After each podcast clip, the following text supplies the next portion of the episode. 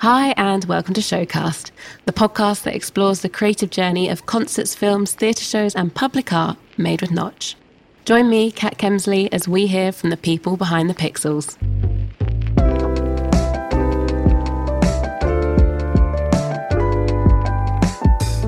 Today, I'm speaking with screen producer, writer, and co founder of the Framework community, Laura Frank. In this episode, Laura shares her journey to becoming a screens producer and the tricks that she's learned along the way to optimize her workflow. We also discuss the challenges of the COVID pandemic and the benefits of building a strong, connected community. If you're interested in what a screen producer is, what they do, and how to get on the road to becoming one, then this is the episode for you. You're listening to the Notch Showcast. Today I'm joined by writer and screen producer Laura Frank. Hi, Laura, and welcome to the podcast. Hi, Kat. Thanks for having me. You've spent the last two years living a digital nomad lifestyle. Tell me how this has been affected by COVID and the events of the last year. The pandemic has been so disruptive for everyone in our community. And what happened for me is it it forced my husband and I to slow down in our travels quite a bit. We put ourselves uh, into an apartment in Kyoto, and Japan instituted a state of emergency, at which point we looked at our long-term travel capabilities and thought, well, if we if we look at this time effectively, this is an opportunity to really understand what our remote income potential is in our various careers what my focus became at the time was what does the community need? And prior to the pandemic, um, there was a small group of us looking at a way to start a community building tool for people who work in digital imagery for live events. And that came into being Framework. That came to be Framework. So for this pandemic year. Framework's mission then became understand how the community was trying to shift and keep working during the pandemic, mm-hmm. what those solutions look like. And then when we do return, what what were people focused on? What were their goals, their creative goals, and um, personal goals when we came back? Just having this quiet moment to remind each other that we need to value our efforts properly Mm. So that when that push comes back, we aren't feeling like we need to continue to reduce our fees in order to get back to work. So ultimately, a time of reflection, yeah. communication, and education. Exactly. You've said it much more succinctly than I have. so, Laura, I, I got in touch with you after reading your book, screens producing and media operations. So, firstly, I want to say congratulations on writing a book. That's no easy feat. Thank you. There's a few things I'd like to talk about today. Obviously, the book, but as well, framework, which we touched on. But first, I'd like to ask you a few questions about how you got to where you are today. I don't mean South America on, on this. So it is an so, interesting story. We can talk about that too. I kind of bombarded the question about becoming a digital nomad with with framework, but there's a whole other thread there. I, I'm curious now, but I'm going to try and get through some of these questions about how you founded your company Luminous FX. So that was in 1999. But if we rewind a few years to your student days, mm-hmm. you studied a Bachelor of Art in the field of, of dance, theatre, and physics. Yeah. So what was your entry point into the industry? Did you start out as a performer? I desperately wanted to have a modern dance company. My wish as a college student was to work in entertainment as a modern dance choreographer with a specialty in lighting my own pieces. Yeah.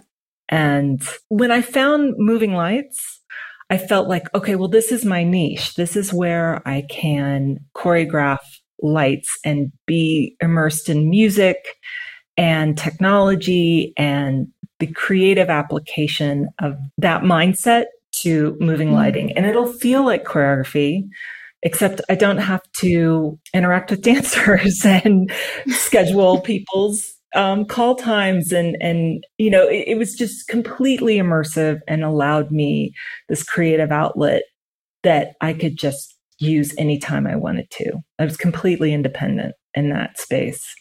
And it just seemed to feed all my interests.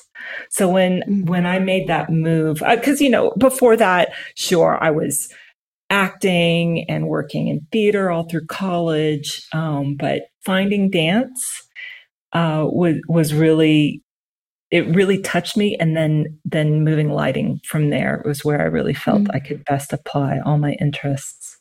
So it's almost like dancing with light yeah. What kind of got you into lighting? Was that from your theatre experience? Was that your first point of contact with the lighting desk and, and that world? I ended up pursuing lighting um, I mean, I immediately loved it when I learned about it, but I was reviewing theater technology in general or what degree I could get in theater that would get my parents to pay for college. like, because they, they always resourceful then. I, they said, of course, they were willing to fund a private college education, assuming I would go on to some graduate degree or professional career that would hopefully cover their requirements in old age, financial mm. requirements. And um, instead, I ran off to the theater and they were very concerned. But yeah, it was, mm. I, I, went to a, a lovely school that unfortunately no longer exists as of about a year ago now, um, Marlboro College in Marlboro, Vermont. And it was the kind of academic environment. First of all, it was incredibly small. There were only 200 students. And it was a wow. self designed course of study. So I was able to really explore theater technology from the point of view of someone trying to get a physics degree at the same time. And yeah. that also propelled me further into lighting because I started studying the engineering of light emission, thin film optics, um, just anything that would allow me to apply that back to a creative mm. outlet in the theater. No, it's, it's amazing having that kind of the opportunity to explore something in a broader sense. Mm-hmm. I was the, I was the same actually. I couldn't pick one thing to study, so I ended up doing uh, in the end like culture, media, communications, and philosophy as a degree. but exactly. I mostly got a you know got a bachelor's in drinking. Ultimately, I, oh, but that is all those things. So yeah, I guess I was I got good training. we had a speaker come to Marlboro College, I think when I was a freshman or sophomore, and I'm spacing on his name unfortunately, but he came to give a lecture on uh, greenhouse effect and climate science. So this would have been mm. in the mid 90s. Uh, early 90s even um, before anybody was talking about global warming and the first thing he said, and I will never forget this when he came out on stage, is he said, I'm so impressed with Marlboro College because life is interdisciplinary. That has always really stuck with me and informs a lot of what I do. Once you finished uni, what happened after after your degree? I managed to get a job at Cornell University in their theater department. There were uh, visiting tours, choreographers, theater pieces that came through our theaters to present to students. And I met a couple of lighting designers who were New York City based. So after my year working in Cornell's theater, when I made the choice to move to New York City, basically had two phone numbers of working professional lighting designers in New York. And one of them picked up the phone when I called. And that resulted in kind of finding my way into the freelance circuit. So, what was the driving force behind establishing your company, Luminous FX? The mechanics of being independent involved creating a company. And also, I was at the point that my my role was definitely becoming more leadership based and as a lighting programmer it, it, felt like that transitional point of being a master of all trades related to moving lighting to focusing on programming, it happened around the same time as forming the company. When I formed my company, there was also a point in the industry where moving lights, there was a lot of discussion about digital gobos. So there was this crossbreeding between lighting and video starting to occur and I took a summer off to teach myself some of the basic language of graphics, video editing. I built a website for myself just to understand what was happening in that part of the world I didn't know as well. At the beginning of your book is focused on is establishing this role of a screen producer, which mm-hmm. is, I mean, I'm going to say it's a relatively new not as well. Yeah, I'm going to say it's relatively new role within evolving the industry, yeah. evolving. Yeah, a, a, an evolving role within the industry, and I think some people are unfamiliar with the term. So I'd like to ask you for your definition of a screen producer. It, it is still challenging to easily quantify the role. Mm-hmm. Many of us use the title screens producer and still approach the role in different ways. For me, the mm-hmm. screens producer is analogous to the projection designer from traditional theater. It is a leadership position that drives the creative, operational, and engineering requirements to achieve a live event. As, as screens producer, I would run an operations team on site. So that's programming and content management loosely. Sometimes we mm. impacted the creative of content production and sometimes we owned more of the engineering. But primarily the screens producer drove the operations department and communicated our needs while listening to the needs of content and engineering for screens control. Absolutely. And in your book, you set out a goal for screen producers as the role evolves. And I'm just going to quote you back to yourself, if you don't mind. Please. Um, which is that we as a team have someone who is a caretaker in leadership to ensure that everyone has the tools, time, and production budget they need to get a project done. Yeah, that was well put, Laura. Thank you. uh, that is well put, and I should I should write that down somewhere because I can rarely say it as succinctly as you that. so, what was the first production that you went into with the title of screens producer? Do you remember? Was it kind of as clear cut as that? No, it was not as clear cut as that. Uh, the evolution of the role from my point of view was a slow progression as a media server programmer, my goal was just to make the show process as easy as possible. And as the screen systems got bigger, as I had to communicate with more content teams, the role got so fat. I realized as a programmer, the context switching of being in a technical perspective on production and trying to get the programming done was conflicting with the parallel demand of being a creative participant. So something had to shift. But before I could convince a producer to allow me to hire a bigger team, I had to make the process efficient enough to try and achieve what was being demanded of the role. So that led to what's in the textbook, which is a lot of that workflow discussion about how to make the content delivery workflow clearer and more successful.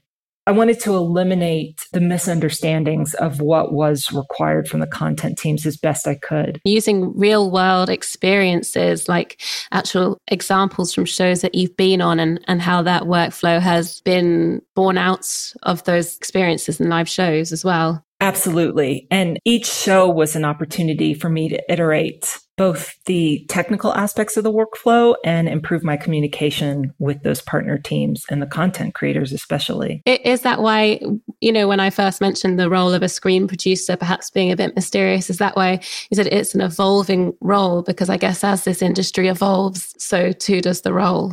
Exactly. And listen, the role of a screens producer pre pandemic uh, has shifted incredibly at this point. And now there's discussion of is a screens producer also the mixed reality producer or how do those two roles mm. interact and who is answering to whom? And it continues to evolve and change as the industry change, changes. And, and with any technological industry, every day is different. So I see that role as often as, as, often an educator too. Client education is something I think I talk a lot in the textbook, and it's certainly a mission of framework to not only help mm. practitioners, but to do the work of client education so that as practitioners we have a better experience on a job site because we have more informed employers. For someone coming into this world straight out of college, and you know they have this dream of becoming a screens producer. How would you suggest that they gain the relevant experience? Like what department should they start out in? Yeah that's an excellent question. I i feel like you have to follow what hooks you right? So if you have a love for the technology possibly your pathway is either through programming or engineering the systems. And if you have a love for the, the creative application and designing the visuals around these tools, then possibly your work should be with a content creation team. Jumping into the role as a producer, I think is being on the ground, seeing a lot of these teams do the work and do their piece of the work. I would want to be in, immersed. If I was starting now, I would want to be mm-hmm. immersed in as many different approaches to building screens for live events as possible. So just getting out there then and, and getting on shows essentially. Yeah. I think programming is always a great way to understand if you have an appetite for the pressure you're going to be under on show site. I still see programming as a great entry point, but as a creative, if you like creating content and you enjoy the application of the unique screen surfaces in live entertainment, then mm-hmm. I would definitely be using you know many of the tools that people are exploring for either real-time content production or even old school after effects and for you at what point did it become apparent that knowledge of 3d software would be essential for your role i think the the light bulb moment for me is realizing how critical my being able to effectively communicate to the directors and mm. producers of an event I was working on about what their shows would look like. You know, I would see content go back and forth with producers for approval that was just, you know, a flat plane of different rectangles that were supposed to represent the different screens on a set. Meanwhile, the scenic designers mm. are all working in Vectorworks or other 3D tools to build renderings. I felt like video should be approved and reviewed in the same way. So 3D to me became the tool needed to be able to share and describe what a show was going to look like ahead of time. I think I started teaching myself mm-hmm. Cinema 4D around 2011 and I mean the wonderful thing about 3D software is is it's very powerful, it's very visual. It, it clearly can describe a 3D environment. So it's really kind of taking that level of communication from people who are thinking in 2D and kind of encouraging that to expand into thinking in you know a physical 3d space yeah and then vice versa like helping people who are thinking scenically like this is a physical set and helping them think that this 2d video is part of that three dimensions yes um I'd like to ask you a few questions about the book. Yeah. First of all, what inspired you to write the book? I was inspired to write the book after I started giving presentations on the topic. I found myself in a position having established my version of the role of screens producer that I wanted to talk about process. And I think I had presented at LDI a couple of times and spoke to someone after one of those presentations who dropped the idea of a textbook. And as I saw on the horizon, coming back full circle now to uh, the the beginning of my digital nomad lifestyle, I thought, well, this may be the perfect time. Were these kind of seminars and presentations, were they the bare bones of what went into the book? Was this like your starting point? Yes. And many of those presentations, the focus was what is a content delivery workflow and why I organized it the way I do, kind of breaking down the logic of who I was trying to support with this process, what problems I was trying to solve from a programmer's point of view, and the results I had seen in improving communication with both the content teams and the engineers. So it was really mm-hmm. a discussion of the workflow and how I applied it when, you know, going show to show each scenic environment and screen environment was so vastly different. What was the most difficult part of the production workflow to explain and document? It always comes down to pixel density, I think is the most challenging part um, because everyone wants mm-hmm. content to visually look its best. And as screens get higher and higher in resolution, one of the bottlenecks became rendering, at least you know, three years ago, the mm-hmm. bottleneck was rendering. It's a completely different equation now with, with real time concerns. But in the workflow, I needed to establish some parameters of what minimum resolution should be for a successful show. And there's a lot of debate about the best approach, but I tried to establish a formula and in the book try to explain my approach to pixel density for content because I became a strong believer, at least for live events, that delivering for every available pixel in the screen was not necessary. It amplified the amount of gear you needed. It had a render time cost. It had a delivery cost because all the content companies were remote and wanted to deliver via the internet, which meant we had to pull that down and then distribute to all our platforms. So I became mm. a strong proponent of delivering to a certain visual standard that we defined or my team defined by pixel density and the resolution of the screen itself was often irrelevant. So the discussion of defining the best pixel density based on all those factors, I try to explain in that textbook. And I think it's the hardest concept to understand. An element of mathematics in that as well, right? Well, it's mathematics. It's it's human vision. Like how many pixels can mm-hmm. a person see and what defines clarity and resolution for the human eye is also different than what defines that for a camera. And there's the budget consideration of how many signal paths and how much processing power can my show afford. So let's say I have a media server that has eight outputs.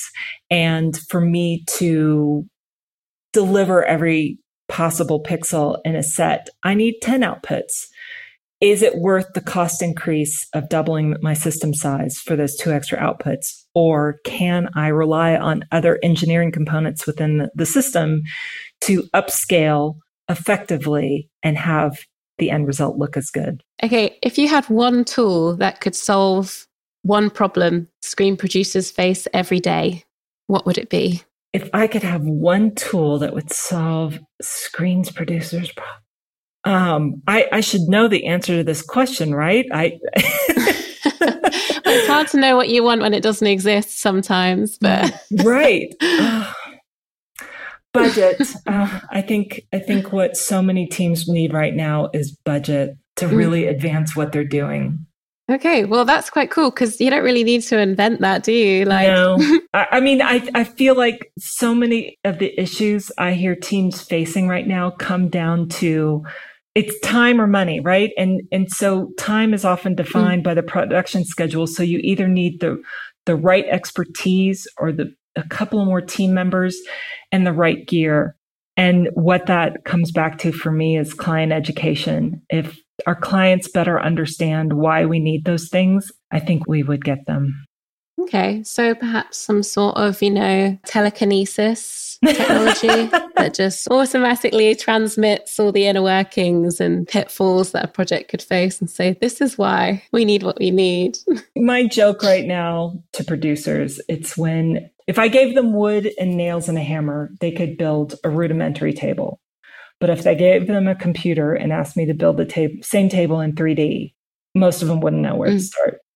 I want most right now to somehow make the world we exist in and the tools we use more accessible to the people we use those tools for so that they have better understanding and, pre- and appreciation for the digital labor costs involved. And that's not as sexy as a souped up graphics processor or some new software tool, but I think it is critical for our community for the future. We've all seen what the VFX industry has gone through in this race to the bottom of cost. And I, I want better for our community. If the pandemic has taught you one positive thing about your creative process, what is it? It's taught me how critical um, our companionship is mm-hmm. because we thrive as a community working together and watching people trying to achieve from their home office, it's not the same experience because we don't have that mm. immediacy of of breathing the same air and getting that rush of adrenaline off of working so hard together and pushing each other to mm. achieve and and create magic for other people to witness. Um, I think we're all really missing yeah. that. Absolutely. You streamed a session on Framework in June last year called A Culture of Wellness, which you said was inspired by your research for the book. Because when you reached out to a few industry professionals, a lot of people kind of wanted to talk about this topic of wellness, of kind of taking a good work life balance. And in the session, you spoke about the potential of a white paper or a set of guidelines for people working in within the live events industry. I'm wondering if this session has sparked any further engagement on the topic. Yeah, I think uh, this year has been so hard on so many people, especially the mm-hmm. communities and teams working in mixed reality productions. By the end of last year, people just sounded broken. You know, it just, they were being pushed mm-hmm.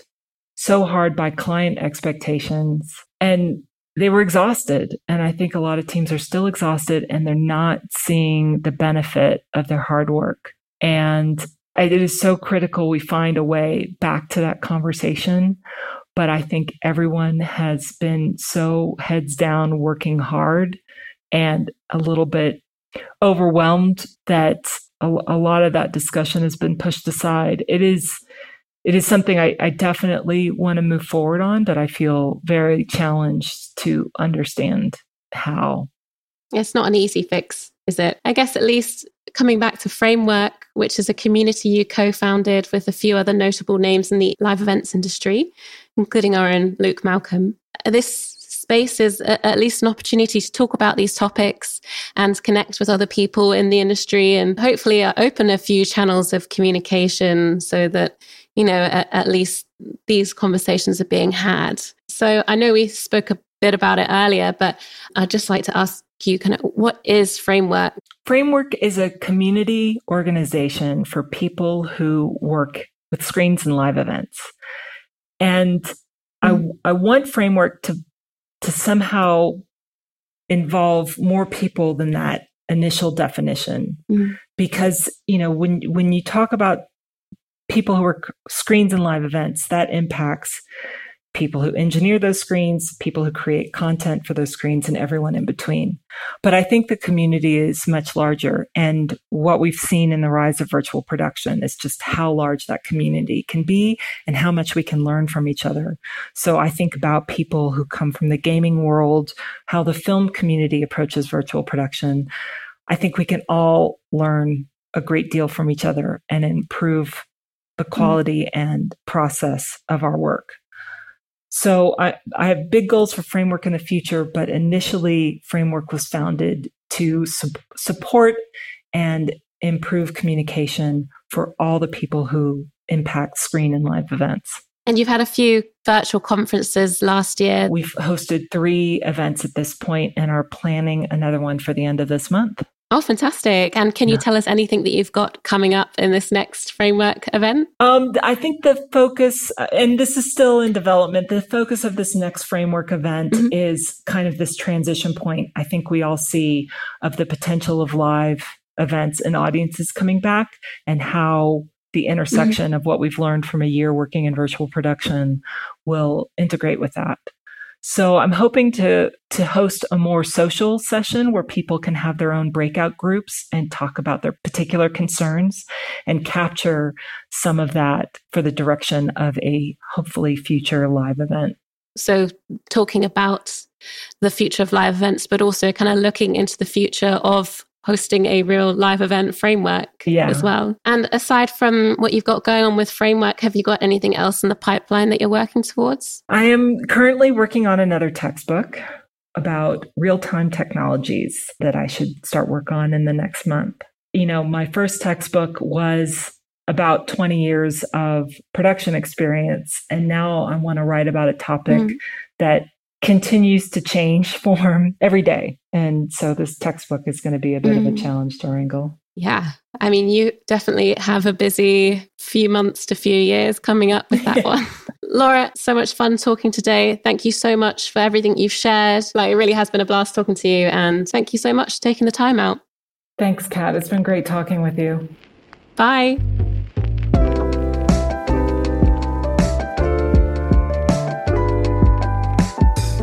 You can find out more on Framework and their upcoming events by heading over to their website, framework-community.com, or by following them on Instagram at Twitter at framework underscore org or on Facebook at Framework Community.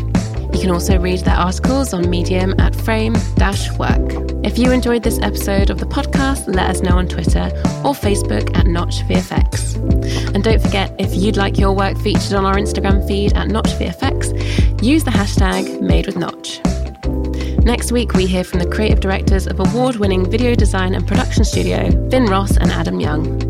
Tune in to hear more about their initiative to help young creatives and graduates get into the industry. Today's episode was mastered by Tor Owens and produced by Ben Stams and myself, Kat Kemsley. Thanks for listening.